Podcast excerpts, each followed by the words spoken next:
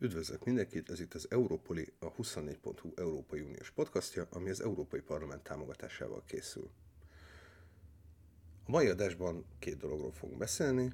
Egyrészt arról, hogy Budapestre látogatott az Európai Jobboldal két prominens alakja, hogy megpróbáljanak egy közös szövetséget létrehozni Orbán Viktorral, utána pedig Gyöngyösi Mártonnal fogunk beszélgetni arról, hogy milyen az élet független európai parlamenti képviselőként, milyen lesz a fidesz kvázi egy frakcióban politizálni a jövőben, és hogy egyébként milyen most folyamatosan Brüsszelbe utazni Magyarországról, ez kifejezetten érdekes téma lesz.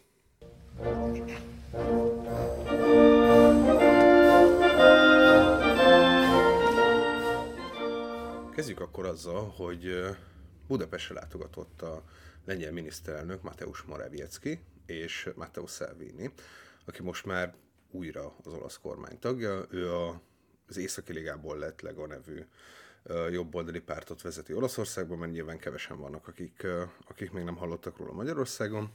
A látogatás célja az nem volt igazán kimondva, egy új szövetséget akartak létrehozni az Európában, Orbán Viktorra, és hát nem igazán sikerült ezt megtenni. A, sejteni lehetett, hogy Orbán azért hívja Magyarországra Mateo Salvinit és Mateusz Moravieckit, mert azután, hogy ott hagyta az Európai Néppártot, valami újat szeretne fölépíteni a, a Fidesznek az Európai Parlamentben. Erre visz több lehetősége is lehetett egyébként, erről beszéltünk már korábban. Az Európai Néppárton kívül két jobboldali frakció van még az Európai Parlamentben. Ezek közül az egyik az Európai Konzervatívok és Reformisták, ami egy kicsit jobbra van az Európai Néppárt, Néppártól kicsit euroszkeptikusabb, ebben a pártcsaládban ült például Bokros Lajos annak idején, és itt ültek a torik is, a brit torik, akik hát most már egyáltalán nem ülnek az Európai Parlamentben, és van a másik nagy képviselőcsoport, ez az identitás és demokrácia. Itt inkább szélsőjogos pártok ülnek, és itt ül a Liga is, ennek a, a pártságnak a legnagyobb pártja, vagy küldöttségét az olasz Liga adja az európai konzervatívok és reformistáknak pedig legnagyobb ködösségét a lengyel kormánypárt, a jog és igazságosság adja, és ennek a két pártnak a vezetőjét hívta meg Budapestre Orbán Viktor. A tárgyalás nem alakulhatott valami jól, mert egyébként a meghirdetett sajtótájékoztatót azt kb. két órás csúszással kezdték csak el, és nem jelentettek be semmit. Amit bejelentettek, az az, hogy kiépítenek egy új közös szövetséget, egy európai reneszánszt adnak majd a jobb oldalnak, hogy ne csak a baloldal európai narratívája legyen az uralkodó. Ez gyakorlatban ugye nem igazán jelent semmit, tehát hogy milyen, milyen baloldal uralkodó narratívája. Az Európai Néppárt a legnagyobb pártcsalád az Európai Parlamentben, ez egy centrista jobboldali párt. Jó, persze nem úgy képzelik el a konzervativizmust és a jobboldaliságot, mint a Fidesz, de azért vannak ott valódi jobboldali pártok is. És hát pontosan azért se dominál feltétlenül a baloldal az Európai Parlamentben, mert hogy legutóbb beszéltünk róla, hogy ha ez a két korábban említett frakció összefognak, akkor ők lennének az, a jobboldali Európai Néppárt után a második legnagyobb pártcsalád az Európai Parlamentben. Szóval ez nehezen megfogalmazható dolog. Amit konkrétan Orbán Viktor itt el akarhatott érni, az az, hogy ez a két frakció összefogjon egymással a jövőben, alakítsanak egy nagyobb közös frakciót, de úgy tűnik, hogy ezt nem sikerült elérnie, amire nyilván több ok is lehet, ezekre abból következtethetünk, hogy milyen utalások hangzottak el a sajtótájékoztatón. Ez ugye a klasszikus kremlinizmus, amikor megpróbáljuk elemezni a, a nem kimondott mondatok mögötti jelentéseket, de az látszott, hogy Orbán Viktor feltűnően sokat beszél atlantista kapcsolatokról és európai integrációról. Ennek a kettőnek az lehetett az oka, hogy például a lengyel kormánypárt, ők hiába jobboldalak és hiába szoros szövetségesei Orbán Viktornak, ők nagyon nem orosz barátok, tehát kifejezetten orosz ellenes pártról van szó. Ahogy egyébként Lengyelországban szinte minden párt orosz ellenes, és ezért hát nem néz ki igazán jól nekik, hogyha az oroszokkal feltűnően jó kapcsolatot ápoló Orbán Viktor mellett állnak. És ezt meg kell próbálni valahogy kifele ellensúlyozni, az európai integráció pedig inkább Matteo Salvininek és a Ligának szólt. A Liga ugyanis azzal, hogy bekerült a mostani új olasz kormánypártba, egy kicsit irányt is váltott. Viszonylag régóta plegykák az, hogy, hogy Salvini alapvetően az Európai Néppártba szeretne bemenni, oda, ahonnan ugye Orbán Viktor kijött. Ezt egyelőre az Európai Néppártban annyira nem veszik szívesen, mert hogy mégis most szabadultak meg egy, egy problémás populista pártól, és nem biztos, hogy ez az időszak, amikor egy másikat be kell venni. De Salvini rájött arra, hogy ezzel a, a nemrég elfogadott Next Generation EU nevű gigantikus méretű segélycsomaggal, ezzel egy csomó pénz jut Olaszországba. És ezért mégiscsak jobb úgy Európa barátnak lenni, meg úgy kormányon lenni, hogy akkor beleszólhatunk ennek az iszonyú mennyiségű pénznek az elköltésébe. Viszont jó körül határozható tehát az, hogy, hogy Matteo Salvini mit szeretne ezzel az egésszel elérni. Az pedig, hogy Orbán Viktor mit szeretne ezzel az egésszel elérni, hát ezt valójában csak ő tudja. Nyilvánvalóan az pótolni valahogy az Európai Néppárt jelentette befolyást. Kérdés egyébként, hogy egy ilyen gigantikus pártsáda képes lenne, valószínűleg nem. De hát egyelőre úgy néz ki, hogy ez nem is jön össze. Később találkozni fognak egyébként Lengyelországban és Olaszországban is, ezt már megbeszélték, és még van időnk arra, hogy ebből kijöjjön valami egészen konkrétabb. Az Európai Unió fél idejénél cserélnek le egy csomó mindent, Olyankor elvileg cserélődhet az Európai Parlament elnöke, cserélődnek a bizottságok vezetői, cserélődnek az alelnökök, szóval ez, ez egy, eddig egyébként körülbelül egy év van vissza, tehát hogyha ezt egy év alatt sikerül rendezni, és mégis sikerül létrehozni ezt az új frakciót, akkor akár még el is érhetnek majd valamit ezzel, de most egyelőre ez nem így néz ki.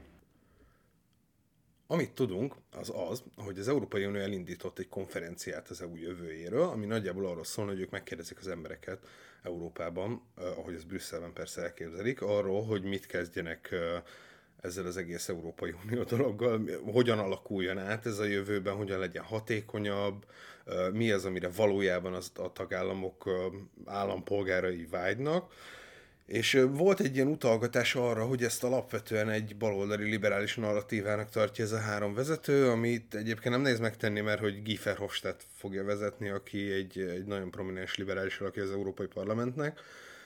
De hát alapvetően itt ugye nem Guy Verhofstadt véleményét kell majd meghallgatni az Európai Unióról, hanem az állampolgárokét, tehát hogy itt mindenféle ilyen town hall találkozók lesznek, felmérések és egyéb dolgok, és hogy ezzel párhuzamosan szeretnének az európai reneszánsz jegyében egy ilyen alternatívabb konferenciát vagy, vagy beszélgetést kezdeményezni, ahol a jobb oldal is elmondhatja azt, hogy ő mit gondol az Európai Unióról, hogyha meg lehet előlegezni egyébként, akkor valószínűleg ugyanazt fogják gondolni, mint amiben ez a három párt egyetért, tehát hogy az, már beszéltük, hogy Orosz, Oroszországban nem értenek egyet, a Isten haza család elképzelésében valószínűleg igen, tehát nyilván ebben akkor egyet fog érteni az a jobb oldal is, akit ők megkérdeznek majd, de hát egyelőre ez, ez nem sült el jól.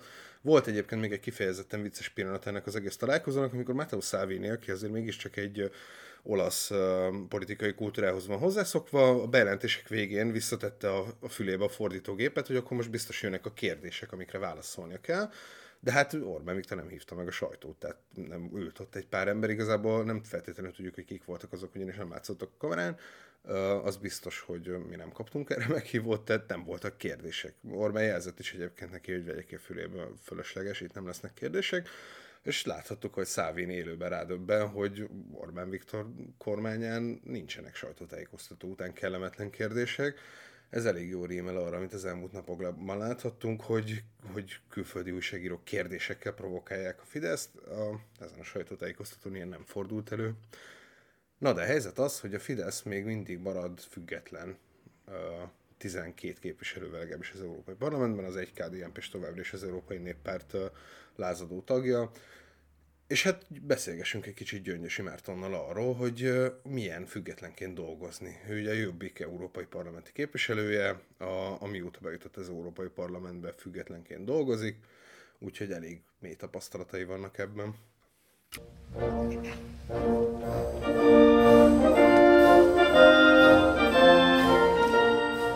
Akkor üdvözlöm Gyöngyösi Mártont az Európoli Podcastban, és az első kérdés, amit, amit fel szeretnék tenni, ahhoz egy kis felvezető is szükséges. Korábban egyszer már beszéltünk egy cikkhez, ami nekem nagyon hasznos volt most már hosszú ideje, amikor arról beszéltünk, hogy milyen a munka független parlamenti képviselőként az Európai Parlamentben, és hogy mit ad egy frakció a, az európai parlamenti képviselőknek. És először is azt szeretném kérdezni, milyen érzés most közös frakcióban politizálni a fidesz a gyakorlatban? Én is nagyon sok szeretettel köszöntöm a hallgatókat, és köszönöm szépen ezt a meghívást.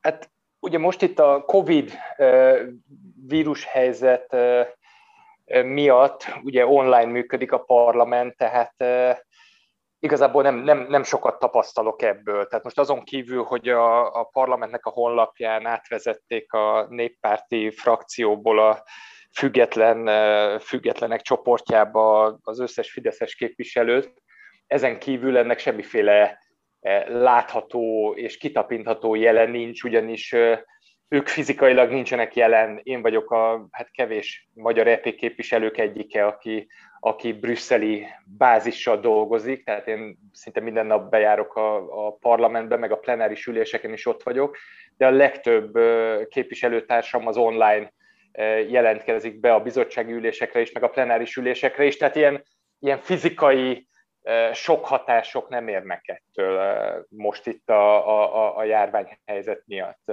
tekintettel arra, hogy online működünk. Van, van egyébként olyan dolog, amit egyszerűbb megcsinálni személyesen? Van értelme bejárni most is Brüsszelbe? Hát nem tudom, nekem, nekem azért ez egy nagy, nagy fokú biztonságot ad, tehát azért nem tudom, én másfél éve működik a parlament már, vagy hát nem már egy, több mint egy éve működik így online, és hát nem tudom, nekem azért az, hogy rendszeresen azért bejárjak, és úgy fizikailag is jelen legyek, az, az, az nekem azért egy kis többletet ad. Tehát én nagyon nehezen tudok úgy egy plenáris felszólalást megtenni, hogy online jelentkezem be, és egy képernyőnek mondom a magamét. Tehát én azért mégiscsak örülök, ha, látom a pulpitust, a szótadó elnököt és egy-két képviselőtársamat, még hogyha ugye egy ilyen viszonylag üres ülésteremben beszélek is, de nekem ezek a kellékek, hogy mondjam, kellenek ahhoz, hogy, hogy, hogy ezt a fajta munkát így tudjam végezni. Korábban beszéltünk még arról, hogy a, a, a Jobbiknak, a néppárti tagságának a legnagyobb akadálya az alapvetően a Fidesz volt ez az akadály ez most elhárult. Lát arra bármilyen esélyt, hogy a Jobbik csatlakozzon az Európai Néppárthoz Fidesz kilépése után? Én ezt úgy fogom föl, mint egy, mint egy folyamatot. Ugye senki nem gondolhatja azt, hogy ez úgy működik, hogy a Fidesz az kilép, vagy kizárják, és másnap a helyére ül valaki. Ugye egyrésztről még ott van a KDNP-nek az egy szemképviselője, Hölvényi György személyében, valamilyen furcsa okból adódóan. Ugye innen nézve, tehát valószínűleg az IPP szempontjából nézve a KDNP meg a Fidesz az két külön jogi személy, de hát Magyarországon mi meg nagyon jól tudjuk, hogy a KDNP az egy szatellitpárt, aminek az ég egyadt a világon semmilyen társadalmi támogatottsága nincs, és egyedül azt a célt szolgálja, hogy Orbán Viktor hát nem tudom én, liberálisból polgári konzervatívba való átvedlését legitimizálja, egyéb, egyéb iránt meg semmi, de hát ettől függetlenül a KDNP az ott van továbbra is az Európai Néppártban. A, a Jobbik ugye 7.-8. éve van a néppártosodás útján, amit akkor is úgy fogtunk föl, mint egy folyamat, de én úgy gondolom, hogy ez 2022-ben érhet véget akkor, amikor a, a ellenzéki együttműködés keretében közösen leváltjuk az Orbán rendszer. Én 2022-ben látom azt a, azt a lehetőséget, ahol, ahol ezt a szintet esetleg meg tudnánk lépni. Én, hát nyilván azelőtt ez egy, ez egy diplomáciai előkészítést igényel.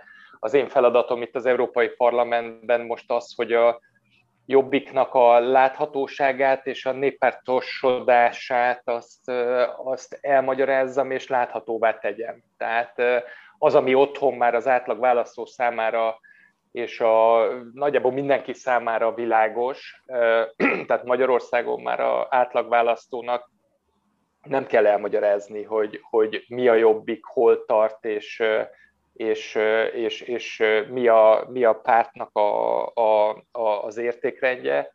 E, nyilvánvalóan a nemzetközi térben, meg külföldön ez, ez, ez még nem tart itt ez a folyamat. De ezen végig kell menni, és ezt én úgy fogom föl, mint az én egyik legfontosabb feladatom itt az EP-ben. Mostanában írtunk egy csomó cikket arról, hogy mit veszített a Fidesz azzal, hogy kilépett az Európai Néppártból, és volt nekem egy egy viszonylag praktikus példám arra, hogy mit adhat egy ilyen nagy frakció, és erről szeretném most megkérdezni a véleményét, hogy mennyire igaz ez. Én azt írtam, hogy például a szavazási ajánlatok az egy hatalmas segítség egy európai parlamenti képviselőnek, hogy ugye annyi mindenről kell szavazni, hogy nem lehet követni egy személlyel, és ezek a nagy pártok összeállítanak szavazási ajánlatokat a képviselőknek, hogy mennyire volt igazam. Segítség lenne egy ilyen, vagy mennyit veszít az ember azzal, hogy honnantól kezdve nem kapja meg ezeket a szavazási ajánlatokat? Nyilván ezek biztos, hogy fontos támpontokat jelentenek, hiszen akár, a, mint ahogy a Magyarország gyűlésben is egyébként, itt az EP-ben is ugye alapvetően törvény, törvényhozói munka zajlik, ami azt jelenti, hogy ugye minden bizottságból, a, a, a bizottságtól, meg a parlamenti szakbizottságoktól, a tanácstól ugye folyamatosan jönnek be jelentések, direktívák, különböző javaslatok, amiknek ugye a vitája is zajlik, meg utána ugye szavazások is vannak, tehát egy ilyen plenáris ülésnap alkalmával hát több körben, több száz szavazás megy végbe, és ezt ugye, hogyha valakinek nincs frakciója, akkor saját maga kell ugye ezeken az anyagokon átrágnia magát a saját szakértőivel, ez biztos, hogy egyfajta segítséget ad, tehát az, hogy a frakciónak van egy közös értékrendje, közösen képvisel ugye adott álláspontokat, és azt ugye a, a, a képviselők számára ugye elérhetővé tudja tenni. Ez biztos, hogy egy, egy, egy nagy segítség. És mi az, amiben önnek most már két éve, ugye lassan fél időnél vagyunk, igen. ennek a ciklusnak, hogy mi az, amiben ez alatt az idő alatt segített volna bármit egy, egy frakciótagság a munkában? Hát ez alapvetően a, a frakciónak a, a frakciótagság az szerintem egy nagyon-nagyon fontos presztízsügy. Tehát az, hogy egy párt az egy pártcsaládnak a, a tagja, és ennek a párt, ugye minden pártcsaládnak azért ugye van alapítványa, van egy, van egy hálózata, ami ugye hát szinte egy csomó országra kiterjed, ugye a, a, a, a tagokból adódóan.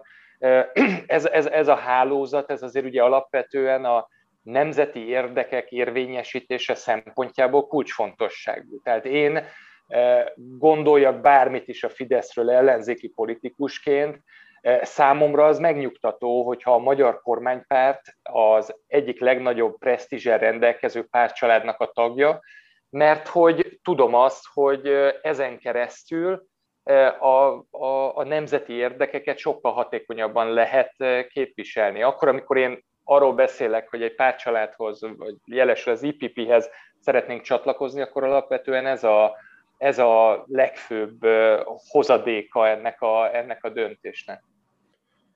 Ugye nemrég találkozott Budapesten Orbán Viktor Mateusz Morawieckivel és Matteo Salvinivel, és hát viszonylag nyíltan bevallottan az volt a terv, hogy a, a két néppártól jobbra lévő európai parlamenti frakció összeolvadásával létrehozzanak egy viszonylag nagy szélső oldali frakciót, ami úgy tűnik, hogy most egyelőre azért nem valósult meg, meg nem tűnt sikeresnek ez a találkozó. Lát arra esélyt, hogy ebből legyen valami? Ez ugye nagyon nehéz egy ilyen típusú új frakciót létrehozni, még akkor is, hogyha ugye már beszéltünk az előbb a, a szavazásokról, meg a, meg a párt, meg a frakcióknak a szavazásáról, hát az utóbbi hónapokban azért jól látható volt az, hogy a Fidesz az nagyon sokszor kiszavazza a, a saját frakciójából, és a, a, az ICR és az ID frakció frakciókkal közösen szavaz, együtt szavaz a saját frakciójával ellentétesen. Tehát már ez a fajta mozgás, ez jól látható volt.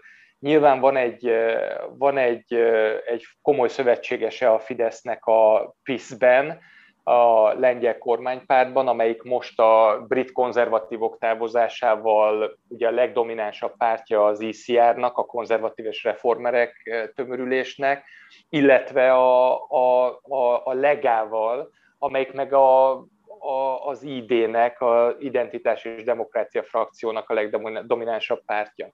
De ugyanakkor eh, a, a PIS is, és ez a tavalyi ugye ilyen jogállamisági mechanizmus miatt történő zsarolás miatt ugye nagyon jó kitapintható is volt, hogy a PISZ azért ugye egy, egy nagyon törékeny kormánykoalícióban kormányoz, tehát a Orbáni trollkodásban Kaczynski és a PISZ az, az csak egy bizonyos, bizonyos határig tud elmenni.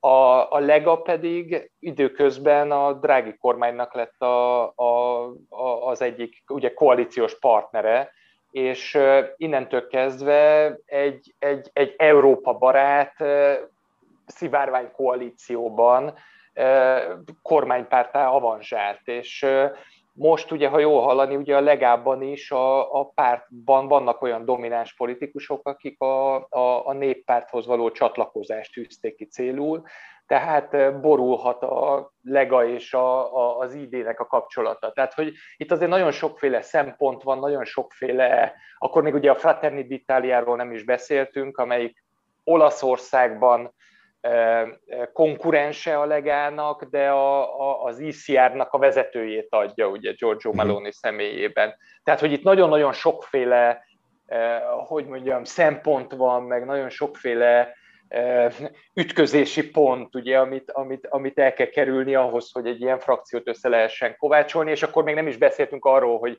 ki mit gondol Oroszországról, hogy összeegyeztethető-e Orbán orosz barát politikája Kaczynszkinek a, az Oroszország eh, koncepciójával, hát igen. Eh, és egyebek. Tehát eh, itt azért nagyon-nagyon sokféle szempontot kell összefésülni, és ez, ez nem történik meg egyik napra a másikra. Ugye külön érdekes volt ezen a sajtótájékoztatón Orbán Viktor nyomatékosan hallani beszélni a Magyarország atlantista elkötelezettségéről, meg az európai integrációról. Hát igen, ez okozhatott igen. sokaknak derűs pillanatokon kijött ez az érdekesség, hogy mindkét félnek mennyi, mi, mi az, ami fontos, és mi az, ami zavarja a Fidesz politikájában. Hadd kérdezek még egy személyesebb kérdést így utolsónak. Ugye, ugye mostanában mindenki otthon van, alig utazunk, alig repülünk. Ön azért még mindig szokott a munka miatt Brüsszelbe. Mi a legérdekesebb vagy furcsább dolog most az utazásban, amit tapasztalt? Hát akkor egy, egy személyes élményemet hadosszam meg, és ebből talán a jelenlegi hát hogy mondjam, utazgatásoknak talán minden frusztrációjára rá tudok világítani. Én ugye Brüsszelbe vagyok, itt vagyok a családommal, és itt élek, de heti rendszerességgel járok haza, kisebb-nagyobb időszakokra. Na most nekem, nekem úgy kell összeraknom a hazautazásomat, hogy 48 órán belül Brüsszelbe visszaérjek, mert akkor kapok csak mentesítést a tesztkötelezettség és a, a két hét karantén alól, vagy tíz napos karantén alól itt Brüsszelben. Hmm. Tehát nekem úgy kell innen hazamennem és visszaérnem, hogy még 48 órán belül legyek. Ez már ugye önmagában is egy kihívás, mert csak azért is, mert nincsenek jelenleg közvetlen járatok Brüsszel és Budapest között, és egy hazaút az legjobb esetben is egy olyan 8 órás időt tartam, mert vagy Frankfurton, vagy Amsterdamon, vagy más fővárosokon keresztül kell hazajutnom.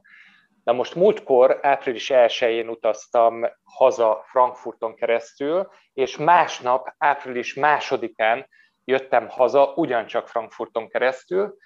A kettő között, a két utazásom között Németországba bevezették rendelettel azt, hogy aki tranzitba van, annak is kell egy tesztet végeznie, Na most ez számomra április másodikán hajnal reggel 6 órakor derült ki a beszálló kapunál, ahonnan visszaküldtek, tehát kiküldtek a, a biztonsági őrökön túlra egy tesztet csináltatni, aminek a negatív eredményével nekem vissza kellett érnem 10 percen belül a kapuhoz. Wow. Na most hát ez egy ilyen szívinfarktus közeli ez, ez, és ez ugye húsvét előtt, tehát ugye jöttem volna haza a családomhoz, vagy vissza a családomhoz Brüsszelbe húsvétra, és ezt meg kellett futnom 10 perc alatt, de hát köszönhetően a, a reptéri személyzetnek, meg ott a biztonságiaknak ezt 10 perc alatt valahogy sikerült mégiscsak abszolválnom, de azért jól mutatja azt, hogy hogy Európában ugye a szabad mozgás, ami talán az európai vívmányok egyik legcsodálatosabbika, ez most teljes mértékben felborult, és, és ez nagyon frusztráló. Én nagyon remélem, és akkor itt, itt ez, ez, ez had, had legyen egy ilyen fontos statement a részemről. Ezért nagyon fontos az, hogy mindenki minél előbb beoltassa magát, megszerezzük a, a személyes védettséget is, és és másokra is vigyázni tudjunk, hogy újra visszakaphassuk a korábbi életünket, és szabadon mozoghassunk Európán belül, és visszatérjünk a, a normalitáshoz, meg a normális életünkhöz. Így legyen. Köszönöm szépen, hogy eljött, és köszönöm, köszönöm az interjút. a lehetőséget.